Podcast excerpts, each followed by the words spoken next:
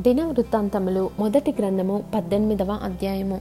ఇది అయిన తరువాత దావీదు ఫిలిస్తీయులను జయించి వారిని లోపరచి గాతు పట్టణమును దాని గ్రామములను ఫిలిస్తీయుల వశమున నుండకుండా వాటిని పట్టుకొనెను. అతడు మోయాబియులను జయించగా వారు దావీదునకు కప్పము కట్టు దాసులైరి శోభ రాజన హదరెజెరు యూఫ్రటిస్ నది వరకు తన రాజ్యమును వ్యాపించుటకై బయలుదేరగా హమాతునుద్ద దావీదు అతనిని ఓడించి అతని యొద్ద నుండి వెయ్యి రథములను ఏడు వేల గుర్రపు రౌతులను ఇరవై వేల కాల్బలమును పట్టుకొనెను. దావీదు ఆ రథములలో నూరింటికి కావలసిన గుర్రములను ఉంచుకొని కడమ వాటికన్నిటికీ చీలమండ నరములు తెగవేయించెను శోభారాజైన హదదెజెరునకు సహాయము చేయవలెనని దమస్కులోని సిరియనులు రాగా దావీదు ఆ సిరియనులలో ఇరవై రెండు వేల మందిని హతము చేసెను. తరువాత దావీదు సిరియా సంబంధమైన దమస్కులో కావలి సైన్యమును ఉంచెను. సిరియనులు దావీదునకు కప్పము కట్టు సేవకులైరి. ఈ ప్రకారము దావీదు పోయిన చోట్లనెల్లా యహోవా అతనికి సహాయము చేయుచూ వచ్చెను.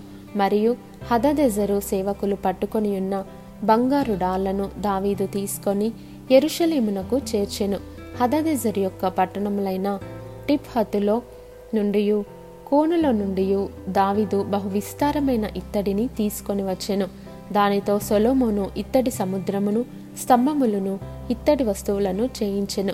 దావీదు శోభారాజైన హతదెజర్ యొక్క సైన్యమంతటిని ఓడించిన వర్తమానము హమాతు రాజైన తోహుకు వినబడెను.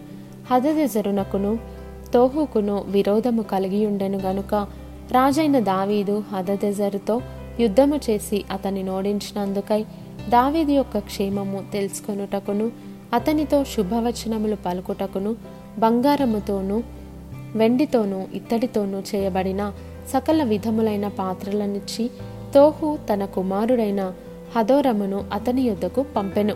ఈ వస్తువులను కూడా రాజైన దావీదు తాను ఎదోమీయుల యుద్ధ నుండి మోయాబీయుల యుద్ధ నుండి అమ్మోనీయుల యుద్ధ నుండి ఫిలిస్తీయుల యుద్ధ నుండి అమలేకీయుల యుద్ధ నుండి తీసుకొనిన వెండి బంగారములతో పాటుగా యెహోవాకు ప్రతిష్ఠించెను.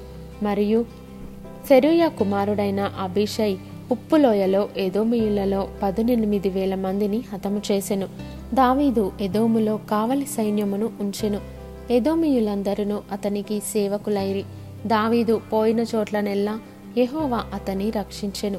ఈ ప్రకారము దావీదు ఇస్రాయేలీలందరి మీదను రాజయుండి తన జనులందరికీ నీతి న్యాయములను జరిగించెను. సెరూయ కుమారుడైన యోవాబు సైన్యాధిపతి అయి ఉండెను. అహీలూదు కుమారుడైన యహోషపాతు రాజ్యపు దస్తావేజుల మీద ఉండెను. అహీటుబు కుమారుడైన సాధోకును అభ్యతారు కుమారుడైన అభిమెలకును యాజకులు. షవ్షా శాస్త్రి. యహోయాద కుమారుడైన బెనాయ కెరెతీయులకును పెలెతీయులకును అధిపతి అయి ఉండెను. మరియు దావిది యొక్క కుమారులు రాజునకు సహాయులై యుండిరి